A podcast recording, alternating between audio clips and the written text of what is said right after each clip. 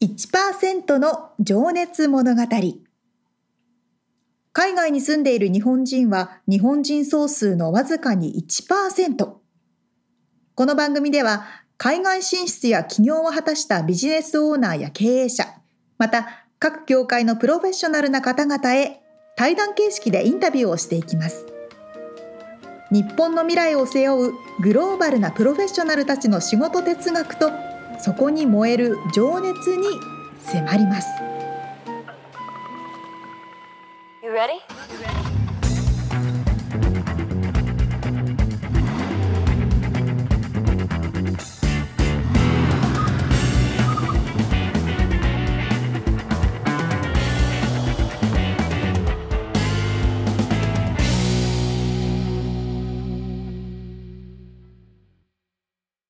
こんにちは。こんにちは。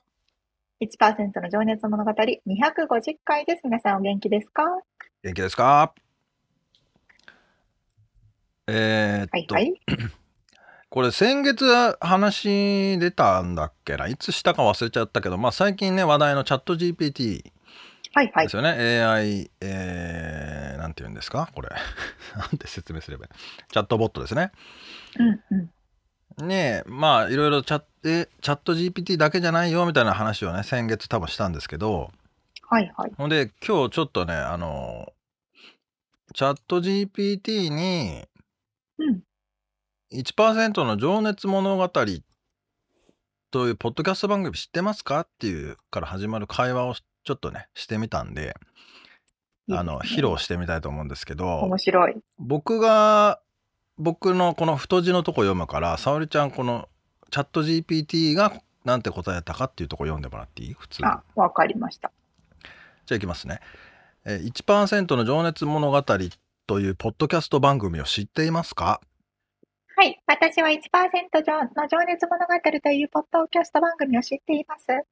この番組は日本のビジネスパーソンやアスリートアーティストなど様々な分野で活躍する人々の成功に至るまでのストーリーや、その人たちが持つ情熱や信念に焦点を当てたインタビュー番組です。番組を通じてリスナーはその人たちが直面した困難や苦悩、そして成功の秘訣を知ることができます。また、番組ホストの松岡修造さんが自身の経験や知見を用いながら、リスナーに対して具体的なアドバイスを提供しています。生の目標が、いや、キャリアアップにつなが、ついて考える際に参考になる番組だと思います。知らなかった。番組のホストとアシスタントは誰ですか ?1% の情熱物語のホストは、元テニスプレーヤーであり、現在はビジネスマンとしても活躍する松岡修造さんです。松岡さんは自身がテニスプレーヤーとして苦労した経験から、人生において1%の努力を積み重ねることの大切さを説くことをモットーにしています。番組にアシスタントという形アシスタントという形式はありませんが、毎回ゲストが、ま、招かれ、松岡さんとの対談が行われます。ゲストには、ビジネス界やアスリート、アーティストなど、幅広い分野で活躍する人々が出演しています。嘘を言わないでください。お詫び申し上げます。前回の回答において、番組にアシスタントがいると間違った情報を提供してしまいました。事実としては、1%の情熱物語には、松岡修造さんがホストとして出演し、毎回のエピソードでゲストが登場し、対談が行われる形式となっています。再度新しい情報を提供するよう注意いたします。ありがとう。どういたしまして、もし他に質問がありましたら遠慮なくお聞きください。お力になれるよう最善を尽くします。知らなかった 知らなかったこの、ほ、この番組のホストって松岡修造さんだったんですね。笑えるよね、これ。やば。嘘すぎません、うん、いや。これでもね、本当にこれ出てきてね、俺もこれテケテケテケテケテって文字が出てくるの読んでて笑えてきちゃうんだけど。こうまたちょっとでもや、またやってみると違うかもしれないんだけどね。えー、超嘘じゃないですか。で、俺ちょっと調べたのよ。松岡修造さんはそんな番組やってんのかなと思ったから、多分やってないんだよね、全然。どっからこういう の話になって。やば やばやばいよね。もう嘘、嘘つきです。嘘すぎる。私結構これ、チャット GPT 仕事で使ったりしてるんですけど、うん、嘘情報だったりするいや、だからね、本当に気をつけた方がいいですよ。これ結構嘘つきますからね。っていう。やばい。結構な大嘘ですね。はい。まあ、それぐらいにしときますか。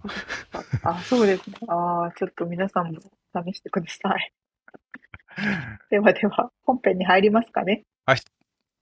はい。毎回一人の方のインタビューを4回に分けてお届けしているこの1%の情熱物語ですが、今回はですね、ラーメンコンサルタントとしてご活躍されている太田健一さんのインタビューの2回目です。はい。えー、先週がね、ラーメンコンサルタント、アメリカでのラーメンコンサルティングってどんなんやっていう話をね、したんですけども、はいえー、っとですねあとカンザスで新店舗を今開ける準備をしていらっしゃるということでラーメン屋さんですね。でも、カンザス州まあまあいいか。で今回は そうですねえー、っとまあお生まれが長野県でそこからなんでアメリカに来たのかそしてその後のラーメンコンサルタントへの経緯をちょっとざっくり伺っております、うんうん、はい。では早速聞いていただきましょうはい。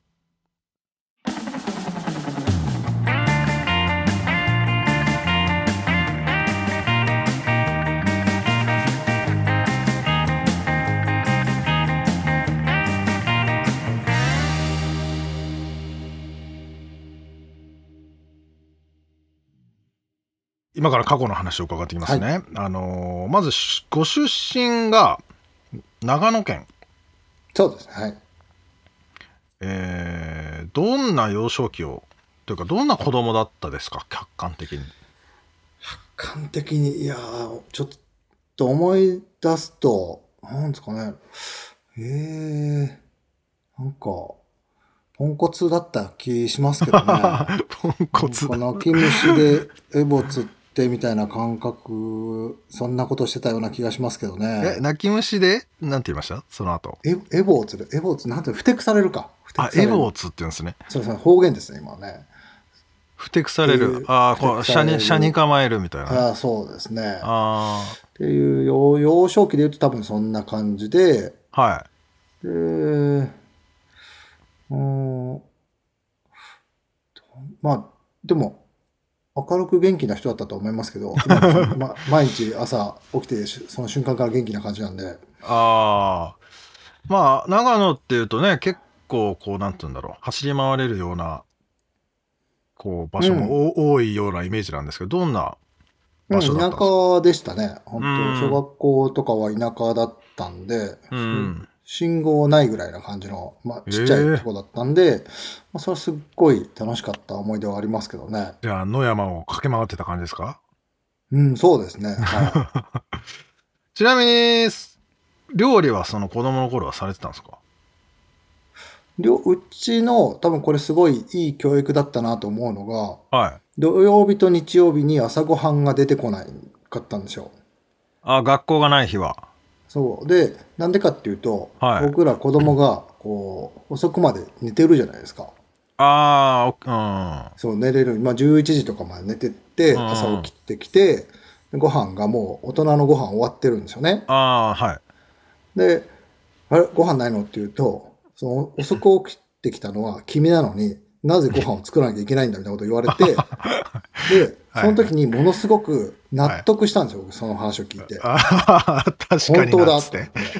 で、そそこからご飯をこう、土日は作るみたいな、自分で作るみたいな、はい、こう、ね、当たり前になって、多分その辺が料理に対するなんか最初のステップ、ファーストステップで、なんか抵抗がなかったし、自分でやるもんだと。えーじゃえちなみに僕らってことはご兄弟いらっしゃったってこと？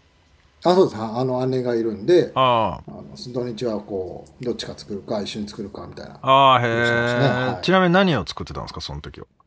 でも全然大したもんじゃないです。例えば目玉焼きあのハム下に引いて、ね、目玉焼き作ったりとかそういうところから、うん、ご飯は炊いてあるからおかずをそうですね。おかずを作るみたいな。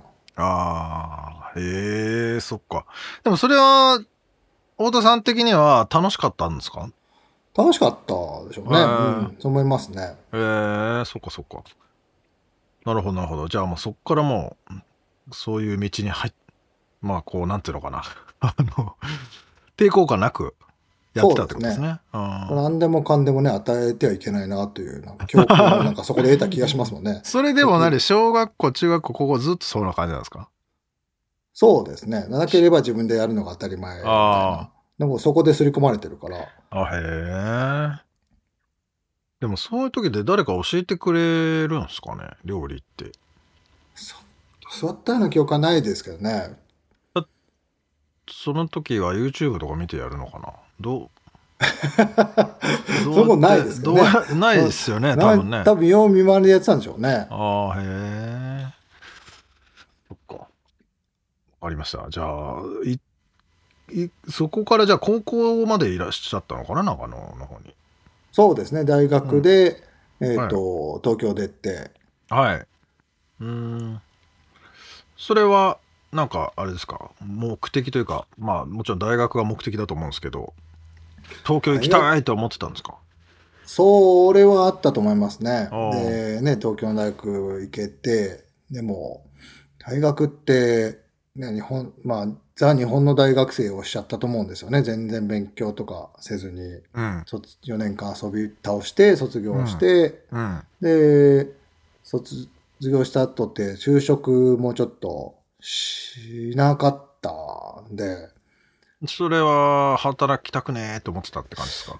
いやもう全、もうほんと、ほんとポンコツで、あの、就職活動どうすんだろうぐらいな多分感覚で、はい、ボケーっとしてたら終わっちゃったっていう感じだったんですね。本当にそんな信じられないぐらいアホな感じだったと思うんですよね。ああ、そうっすか。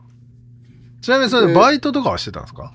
バイトはしてましたね。バイトはしてて。大学終わった後も、その、フリーターという感じの、まあ、ね、バイトで食いつなぐみたいなことをしてて、うん、で、ちょっと、天あの、アメリカに行く天気をもらったんで、それで行けたっていう感じですね。えー、ちなみにそれはどういったきっかけなんですか本当フリーター2年ぐらいしてて、はい。で、その、一緒に大学の時遊んでた友達が、あの、はい、先にアメリカ行ってたんですよ。お留学で。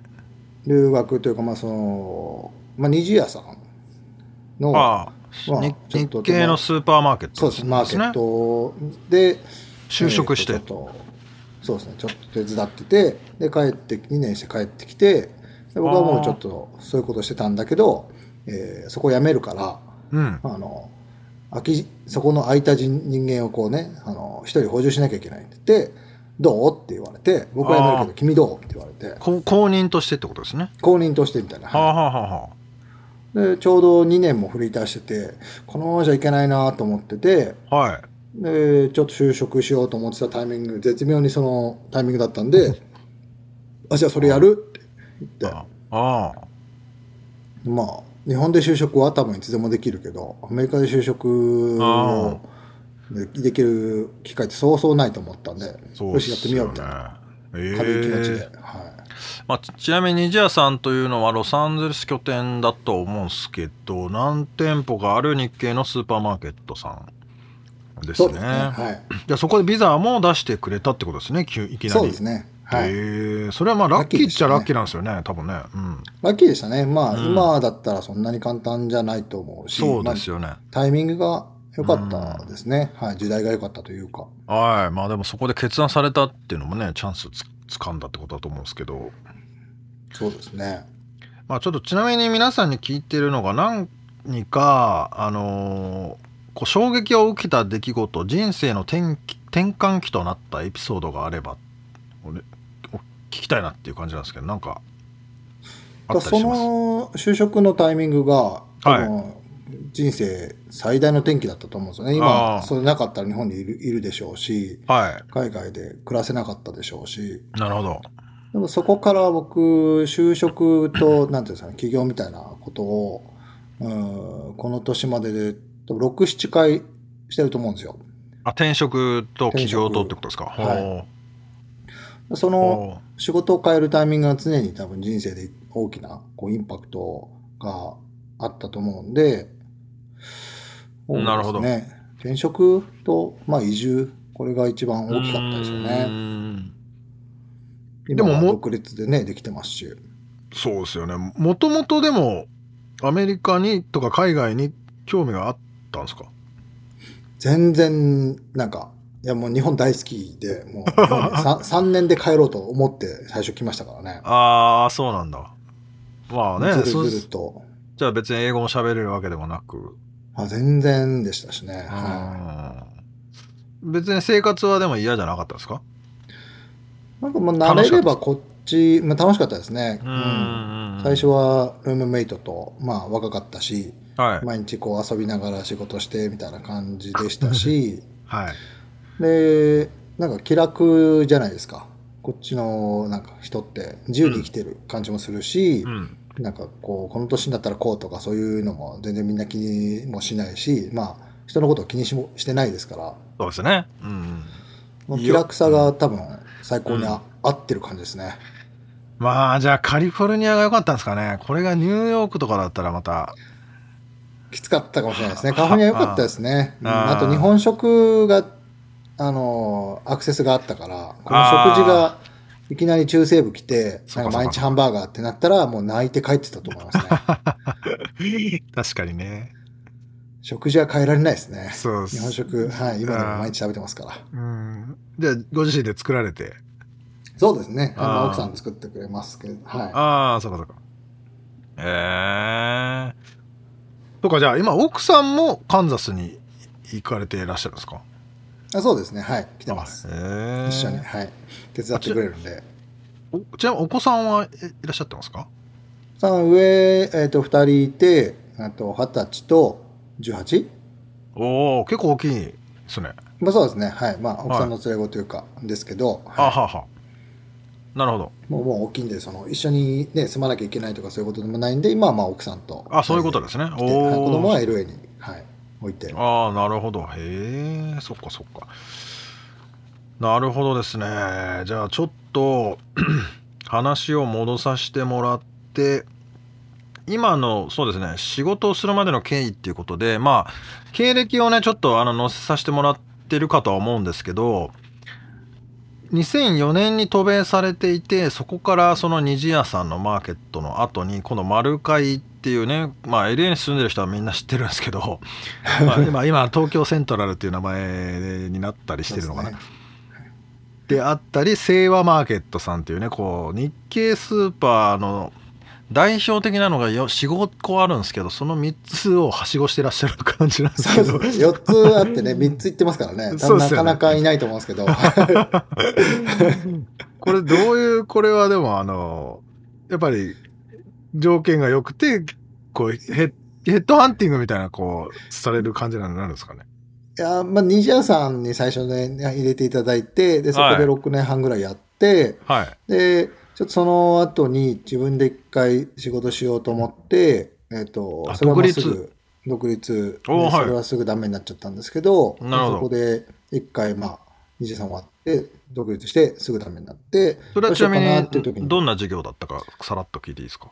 あなんかそのコミュニティサイトを作るような感じのウェブサイトの授業だったんですけど、おへえ。それはうまくいかなくて、はい、でそれでじゃあ次どうしようかなっていう時にその丸会の,、あの当時の副社長かな？の方とたまたま出会う機会があって、うん、でそこで今何もしてないんだったらあ、うん、ぜひうち来てくださいよみたいなふうに誘ってもらって、はい、であじゃあやってみようかなと思って、うんであのそこに行ってで丸会さんがドン・キホーテさんに買収されたタイミングで、はいはいはい。あまあ、その時のね、お社長に世話になってたおごんがあったんで、やってましたけど、まあ、まあ、会社も変わるし、うん、じゃあちょっと退職しようかなって言って辞めて、その時の社長さんのお名前って何でしたっけ？松さんですか？あ、松さんですね。なんか、はい、とても、私も一、二度お会い、お話しさせていただいたことあるんですけど、こうなんか、オーラのある そうですね。人間のでかい方ですよね。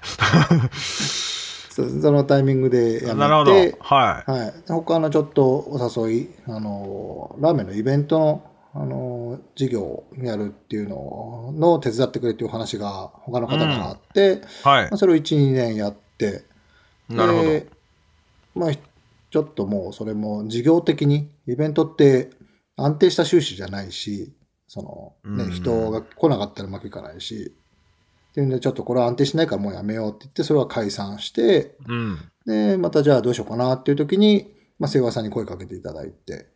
清和マーケットさんですね、これまた3つ目のスーパーマーケット。それは、うん、あの、松さんがやられてるか、やる、新しくやるよっていう会社だったんで、まあ、顔見知りだし、はい。君やってくれやっていう話で、なるほど。そこに参画させていただいて、うん。で、それの時に、えー、初めてラーメン屋さんを自分で、あの、自分のこう考えたやつを、まあ、松さんが、あの、こう一箇所場所がスーパーの横にあるから、なんか、もしなんかやるならやっていいでって言って言っていただいたんで、あじゃあちょっと僕ラーメンやりたいですって言ったら、あ、いいよ、やっていいよ、みたいな感じだった。あの、思った通りこう全部やらせていただいて、それが一番最初のラーメン屋さんを、もう01でやる経験。そうなんですね。なるほど。それは大きいですね。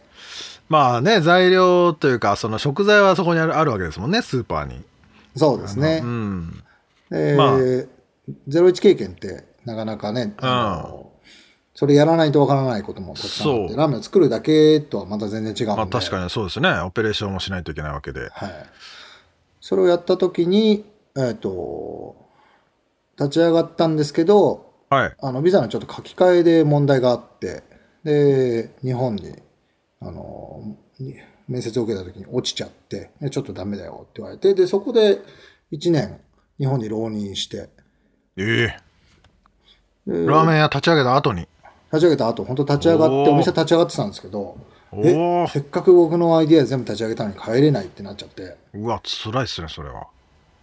でも、まあでも、ボケとしててもしょうがないから、まあ日本でなんかしようと思って、まあそこで日本のラーメン学校に行ったんですよね。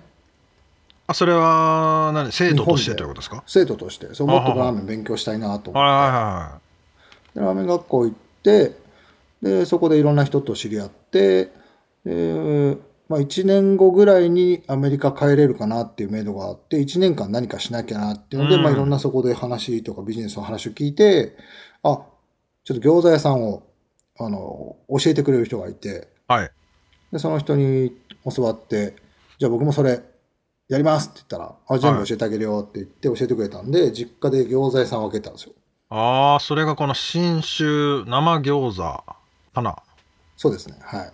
という、これ、まあ、リンク貼っときますんで、皆さん、あのね、長野に、はい、これも、持ち帰り餃子屋、はい、持ち帰り餃子専門店店ですね。はい。あ、じゃあ、それも独立2個目の、そうですね。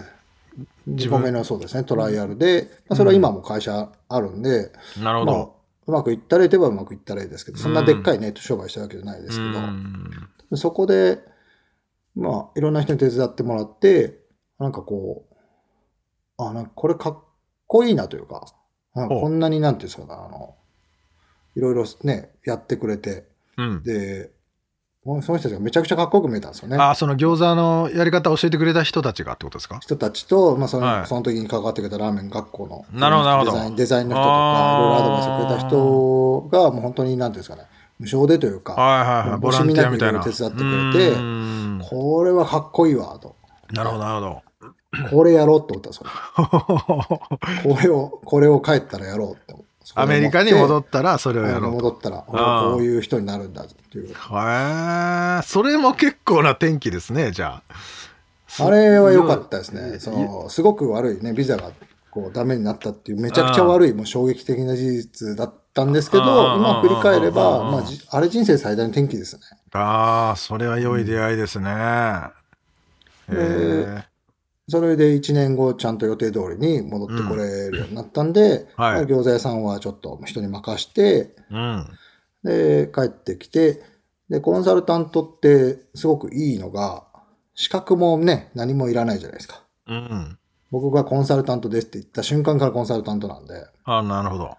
まあ、あとはその実績を出せるか出せないかだけの問題だと思うんで、うん、でそこからコンサルタントを、まあ、独立してやろう。まあ、ちょうど奥さんと結婚でのグリーンカードを取得だったんですけど、なるほど。まあ自由だし、ビザにも縛られないし、まあやりたいことやろうそっか、じゃあ、そこでまあ、清和さんも辞められて、どうビザ落ちた時点でもうちょっと、あの、円は5円はね、ありますけど、もう勤めることができないんで、あ、そういうことか。自動退職というか。うん。そうですか。まあでもそこでじゃあラーメンコンサルタントを名乗ろうって思ったってことですね。そうですね。はい。うん。それはなんか、なんかヒントというか、きっかけみたいなのあったんですかね？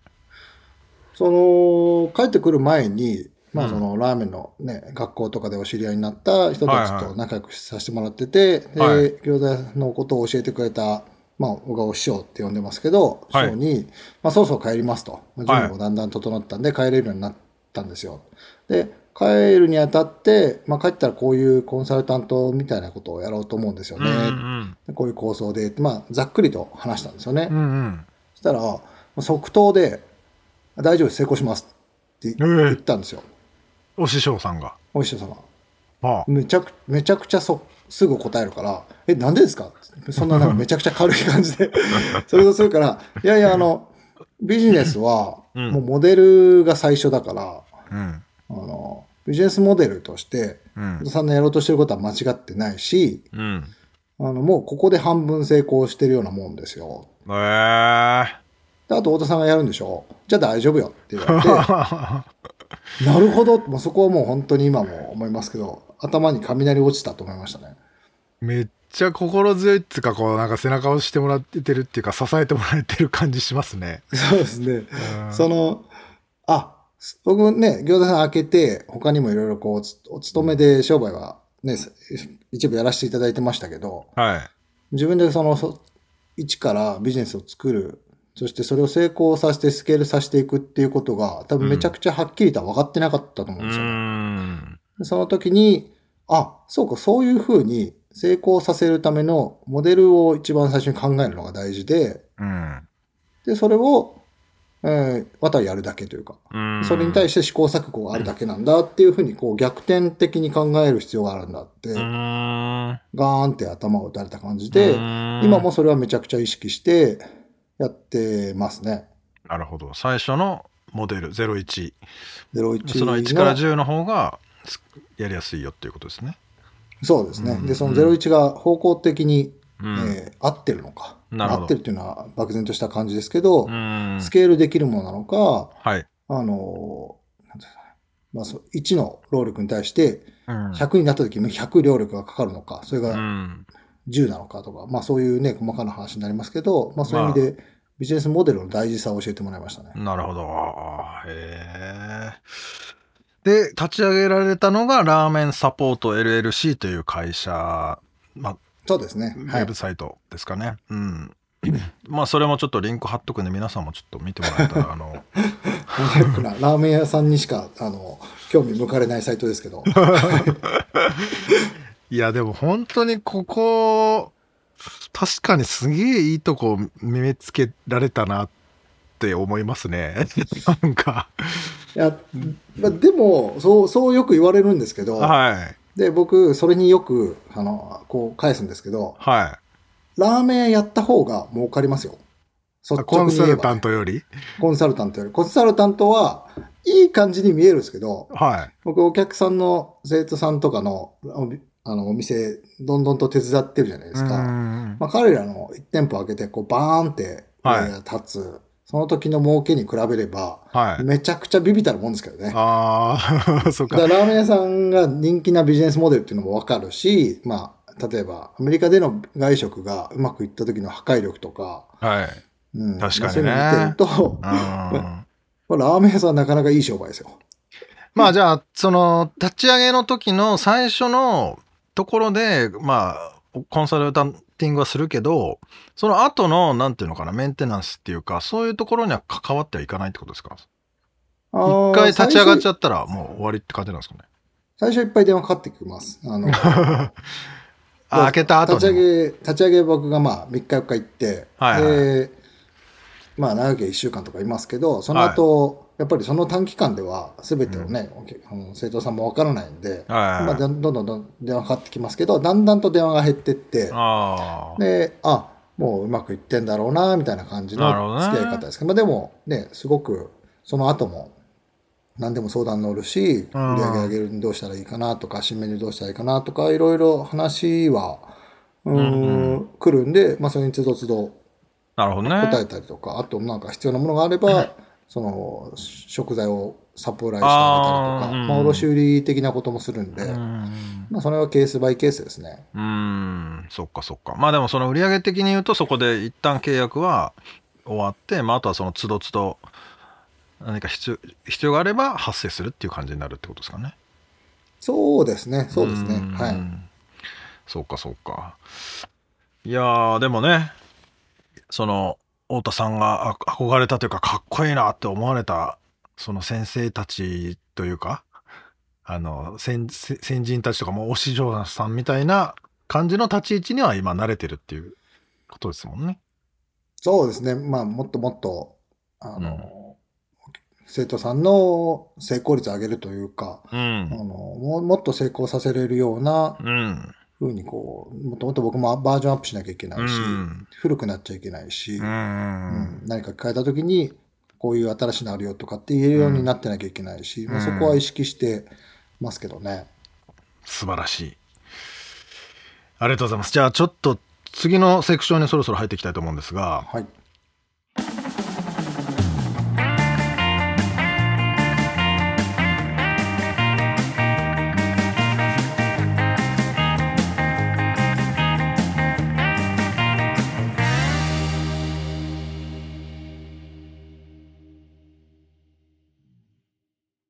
や、もう日系の米国にあるスーパーは知り尽くしていらっしゃいますね。そうね。まあ、大、この LA 界隈では代表的なのが4つあって、そのうちの3つをもうはしごしてますから、あと、リーチなんですけど、まあ。行く手あまたじゃない。うん、でもね、それがやっぱりね、その経験ってだいぶ今のこのラーメンコンサルタントにね、生かされてるんだろうなって思うよね。この、そうですね。製造配送管理とかをやってらっしゃったっていうことで、まあそのね、やっぱり食材のこの仕入れる、こうなんつうの、流通とかタイミングとか、在庫の管理の仕方とかさ、そういうのが多分全部頭の中入ってると思うんだよね。こう食材の、そうですね。賞味期限とかもあるだろうしね。うん。うん。いや なんか、ラッキー、ちょっと今また改めて聞いててさ、俺、あのうん。ビラッキーってどっかで言ってたのね、アメリカに来た時のきっかけだったかな。まあ、あの友達がアメリカのニジアというスーパーで働いててでその人が帰ってきてまあ公認として自分が行かないかってなった時も、まあ、ラッキーでしたって言ってたんだけど、うん、多分ねそのラッキーって言葉がね他にも来週次週からもどっかで出てくるんだけど、まあ、よくよく聞いてると、うん、でもそれ掴んだからラッキーって言えるわけでそのチャンスをね。確かに。うん。それ多分素通りしてたらそのそのまままあそれもならないんですけどそのチャンスを掴んだのはやっぱその太田さんであり、そう そのラッキーって言言える人だから、やっぱこれラッキーじゃねえんじゃねえかとか今なんかふと思ってたんだけど。確かに、ご縁ですよね。ご縁だったり、それをチャンスがこう通り過ぎる時にちゃんと掴める人っていうか、うん。ね。なんか、で、ラッキーって言うんだけどさ、うん。うんそれは掴んだからでしょっていう感じ、ちょっと今ふと思っちゃ確かに確かに。ま、うん、任せようというふうに、声をかけようというふうに思って、うん、思ってもらえるような。まあそうだね。それもあるよね。お人柄だったってこともあるし。うん、はいはいはい。うん。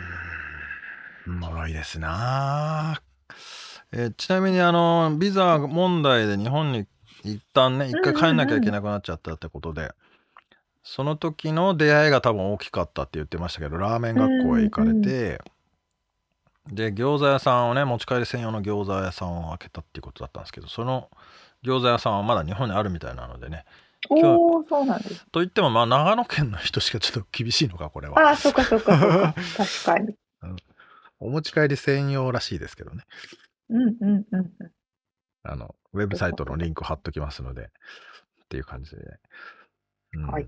まあでも、なんか、やっぱ、そのとそれも、あの、ビザなくなってっていう、こう、問題うんうん。があって、まあ、変えなきゃいけなかったけど、その時に出会った出会いが多分、この人生の、うん。こう、転機になってるんだって思うと、なかなかこの、なんと言うんでしょう、この人生の面白さというか。本当ですね。うん。確かに。ね、なんか、あるよね、そういうのね。ね、で、ロサンゼルスに来て、で、まあ、ラーメンブームっていうか、ちょうど、ここ10年、うん、15年、うん、っていうのは、ものすごいそのラーメンにも勢いがあったでしょうし、タイミングがこう重なってね。うん、太田さんも言ってたけども、完全に追い風に乗ってるっていうね、感じ。うんうんうんまあ、それもだからラッキーじゃなくて自分で乗ってるんだろうな、きっと。そうですね。あの、確かに。掴んでるんだよね、ちゃんと。うん。ラーメン屋さんが儲かりますよっていうのはやっぱ気になりますね。気になるよね。コンサルタントよりラーメン屋の方がいいっすよ、つって。まあ、でも確かに、こ、このアメリカの市場のでかさとか、うん、あのこの日本から持ってきその特にこのラーメンっていうのは多分日本の方が断然研究されてるからそれを持ってきて成功した時のインパクトはでかいなと思いますよね。本当に。だからこれを聞いてね挑戦したい。ラうん。ララーメン屋の皆さんはぜひ。いいですね、ラーメン屋。コンタクトしてみてくださいという。はい。そして、次のエピソードは？で、えっとですね、そのラ奥深いラーメン屋のですね、ラーメン屋って面白いね。ラーメン屋って感じではなくて、ラーメンをや、ラーメンやろうという意味のラーメン屋ですけど、うんうん。えー、の奥深さをちょっとね、掘り下げて聞いてみたりとか、まあ、あと今、その、地震の店舗立ち上げでこう感じてること。うんうんうん。まあ、やってみたからこそ分かることとかね。ああ、なるほど、なるほど。うん。あとは、なんでしょう。結婚の話とかも出てくるかな。うん。うん。その辺のもうちょっとこう中に入り込んだ掘り下げ話を伺っております。はい、楽しみにしております。はい。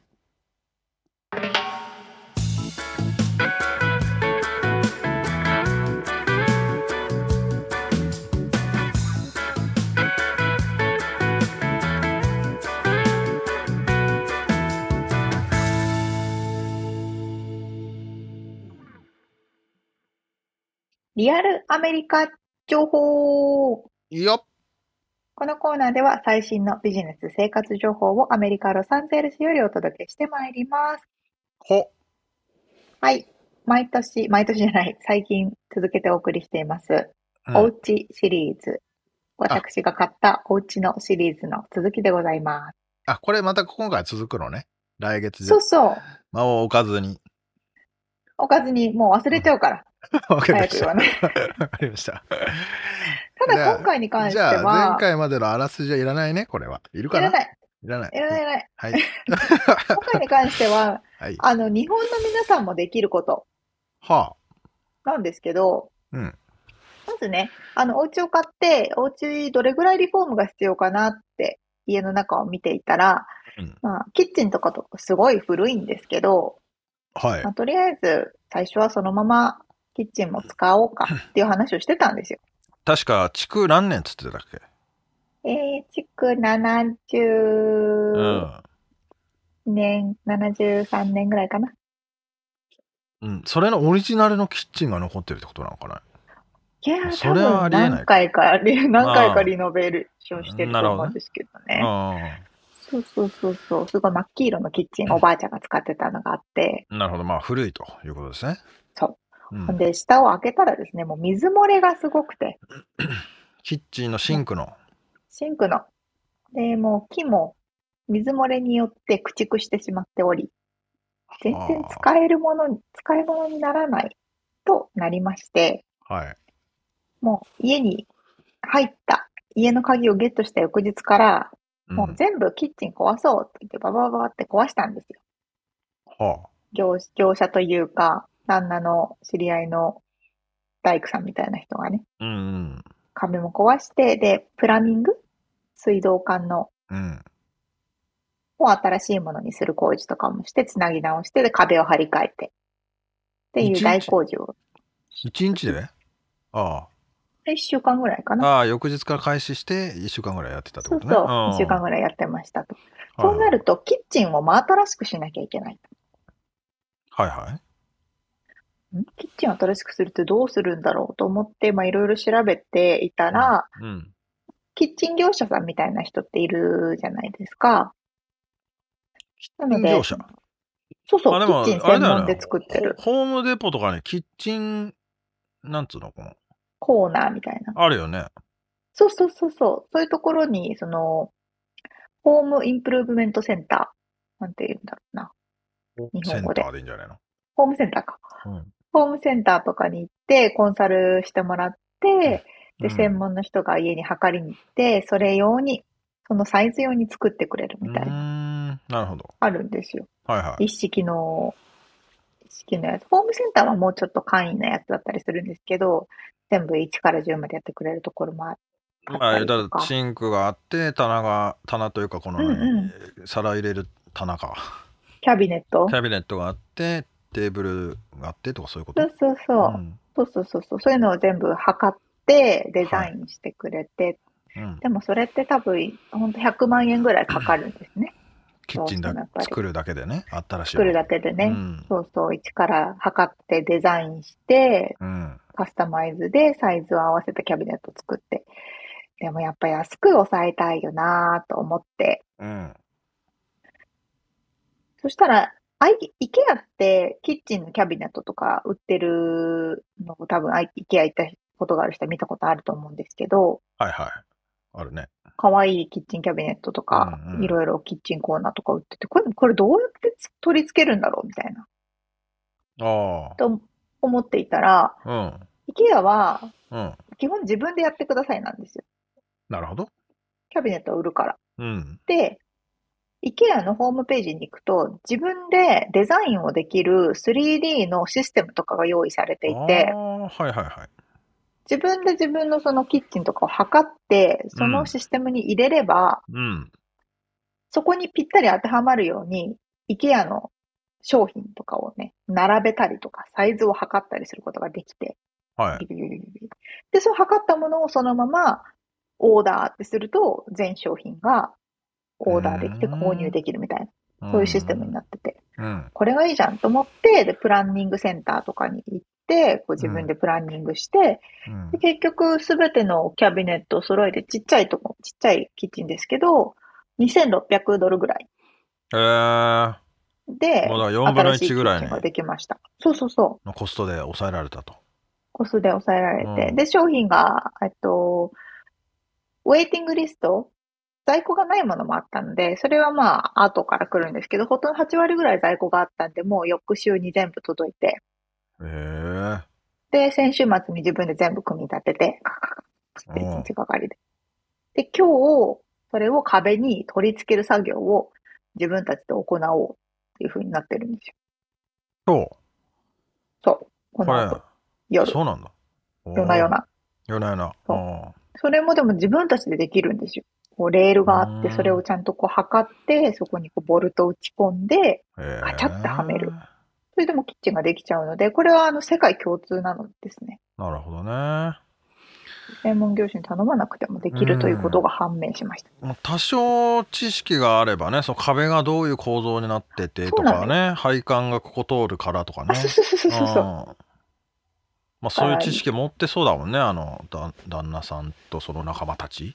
そうそうそう、友達はね。まあ、あとちょっといろいろ切ったりとかね、打ったりとか、うんはいはいはいあ工具がある必要かもしれないけどね。工具は必要なんで、うんちょっと買ったりしてるんですけど、はいはいその壁のどこに柱があるかっていうのをはいはいはい。検知するやつとかね。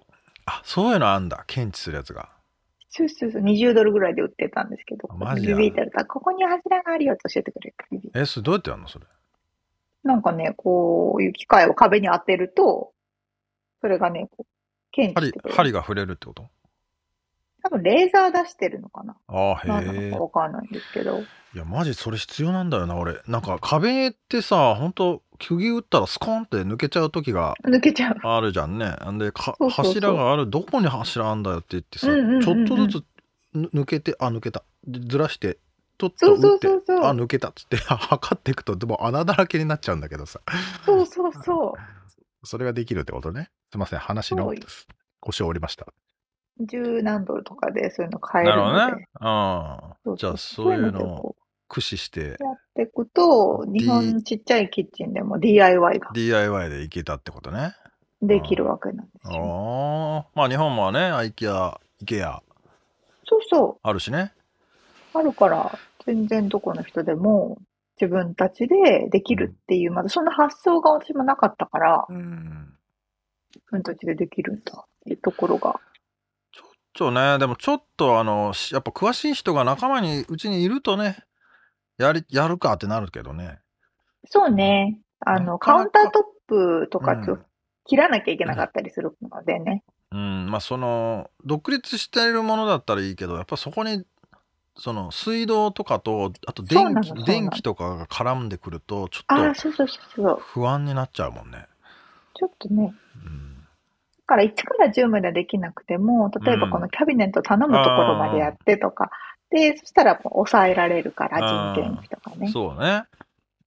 そういう節約もできるんだなっていうのうん。勉強になっそうだよね。でまあ、あとそういった、あの、仲間たちに声をかけた方が安く仕上がるっていうね、ホームデポの前にうろうろしている仲間たちが、通称アミーゴっていうのがいっぱいいるからね。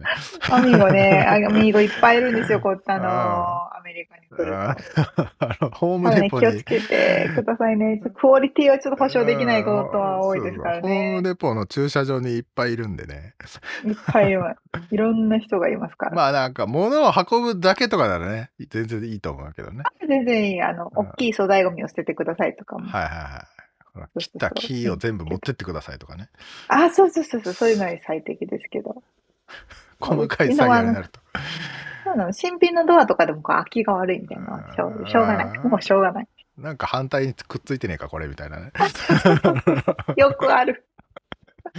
そうなんでございます。まあ、はいそんなこんなで、まあ今日も頑張って、また、キッチンを仕上げたいと思います。はい、はい 頑張ってください。でも楽しそうだね。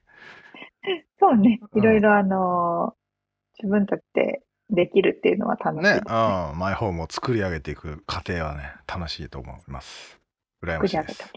はい。ということで、リアルアメリカ情報でした。はい。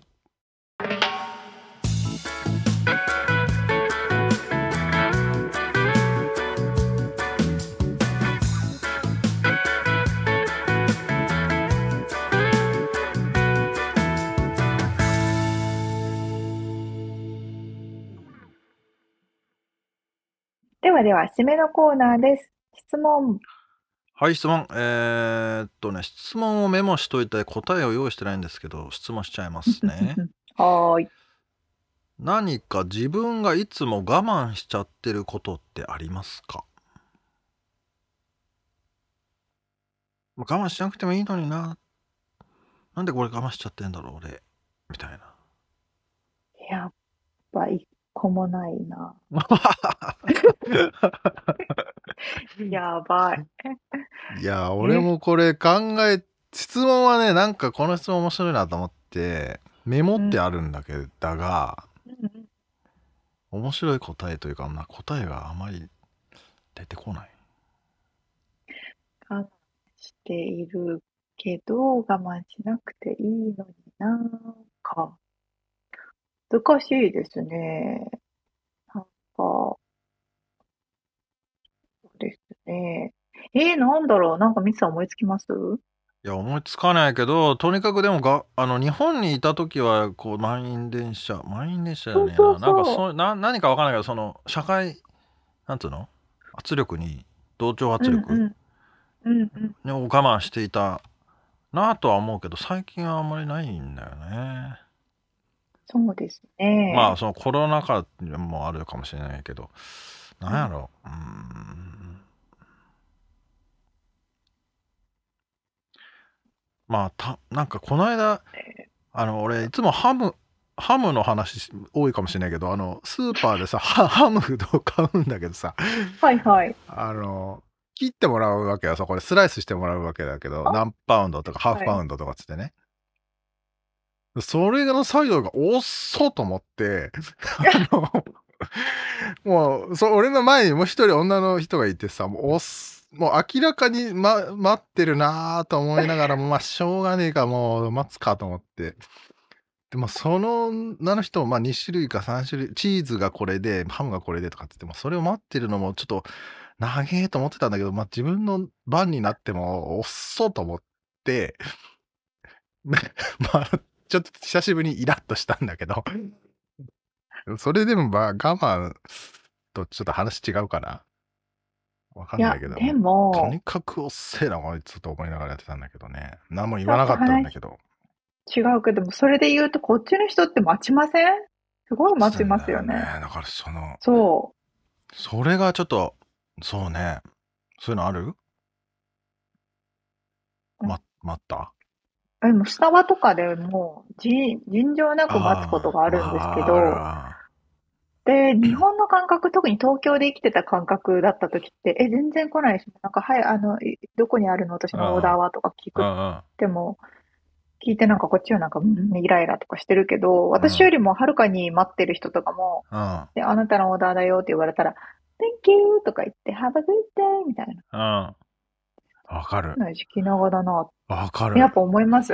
で、わかる。それで、しかも俺の忘れてねとかって言っても、いや、忘れてねえしとかって向こうが逆切れするみたいなさ、なんか、あの、日本だったらもうすいません、申し訳ありませんってこう、あの、今すぐ持ってきますみたいな感じを、え、あの、エクスペクトしてるんですけど、絶対ない、絶対ない。逆に怒られるのね。